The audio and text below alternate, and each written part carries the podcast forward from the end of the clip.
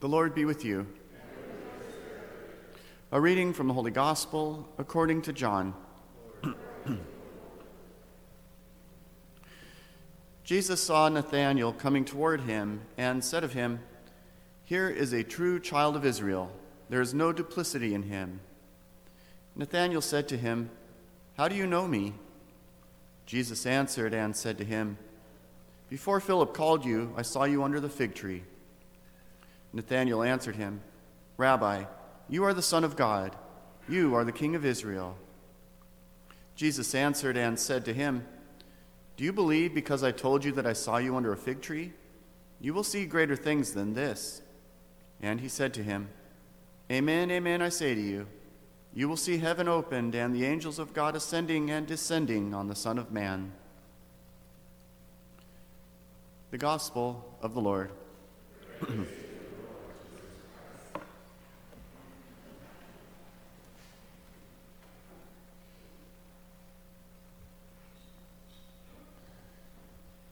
I don't know if you've ever heard this before, but someone will talk about someone that they know who died, and then they will say something like, and now they're an angel in the heavens. I don't know if you've ever heard that sort of thing.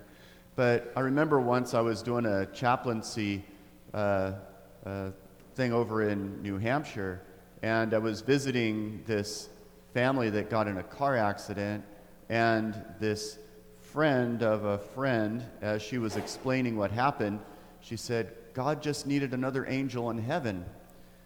And I was confused by that because I didn't know what she meant. Uh, because she was saying that this person who had died had somehow become an angel. But I thought there was maybe something else going on where she's saying that God needed another angel. And I'm like, what, what does the angel have to do with it? I'm kind of lost here. And, and so then she, she mentioned that this person who had died is now an angel.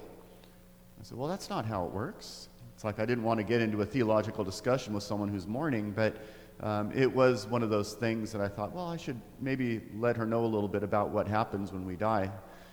But I think there are some misconceptions when it comes to angels, and popular misconceptions because uh, not a lot of people are hearing the reality of what angels really are, and therefore they, they make them to be different things. And that's why I think angels sometimes are all uh, part of that New Age movement where people will even worship angels or they will treat them as disembodied souls and different things like that. Uh, but when God created, He created a spiritual world as well as a physical world. And we're part of the physical world, even though we're also spiritual beings. But God also created angels, which are purely spiritual beings. And uh, because we don't really live in a spiritual world, because we live in a material world that's also spiritual, we don't uh, often see angels, although they can make themselves apparent if God wills it. Uh, for that reason, though, we don't even know how many angels there are, but we know that there are an awful lot uh, because even Jesus, when he's referring to the children, he says that we need to uh, respect them in a sense because they have their angels uh, praying over them in heaven.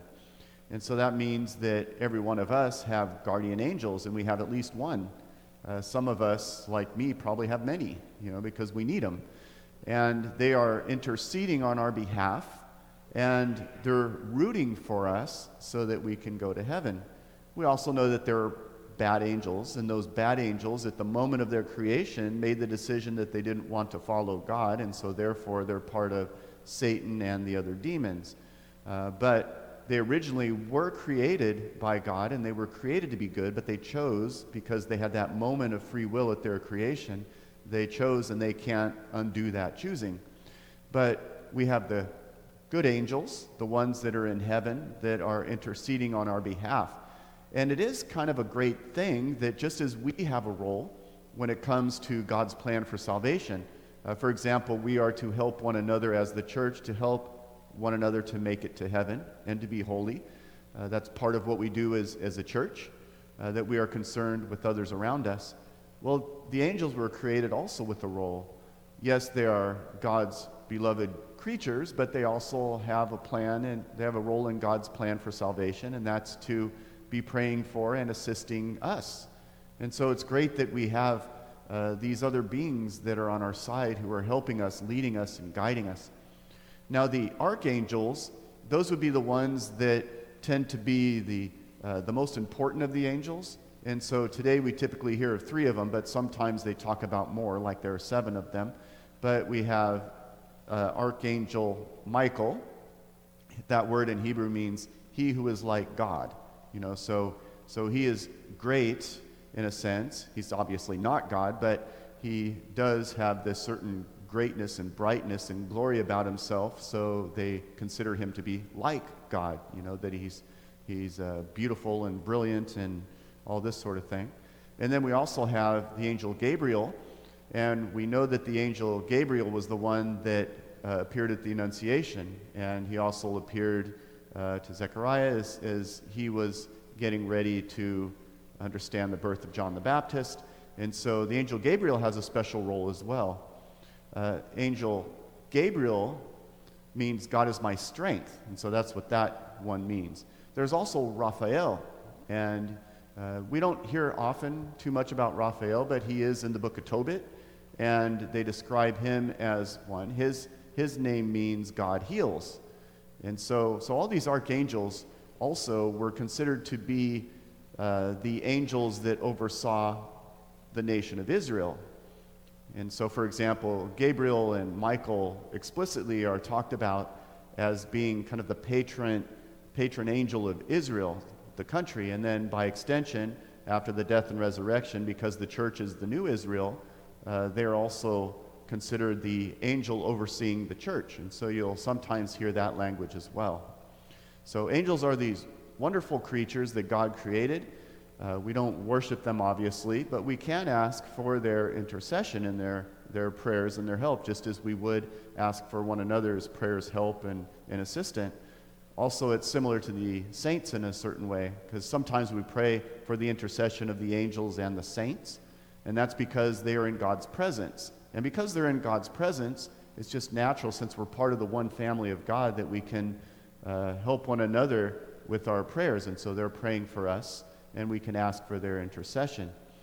Now, when we're celebrating feast days like the archangels today, or when we celebrate the feast of the guardian angels, which is tomorrow, it helps us to understand that we're not in this alone. You know, that, that our faith, as wonderful as it is, it's not meant to be an isolated individual who has to struggle to come to faith, but, but we have help along the way. So we have the help of the church, we have the help of one another, we have the help of the angels, which are praying for us and leading us and, and helping us. And ultimately, we, help, we have the help of God Himself, who desires that we all be saved. Uh, but it is good to know that we're not alone. And so on these feasts, like the Feast of the Archangels, it helps us to uh, wonder uh, to a certain degree and to glorify God for the beauty of His creation. And it's also a great reminder to us that no matter what we might feel, we do have those who are on our side that want nothing but the best for us. And they ultimately want us uh, to be saved, and they are doing what they can to help to effect that through their prayers and through their intervention. And we know that it all goes back to God Himself, who in His glory and in His creation and in His goodness gave us the angels as part of our family of God.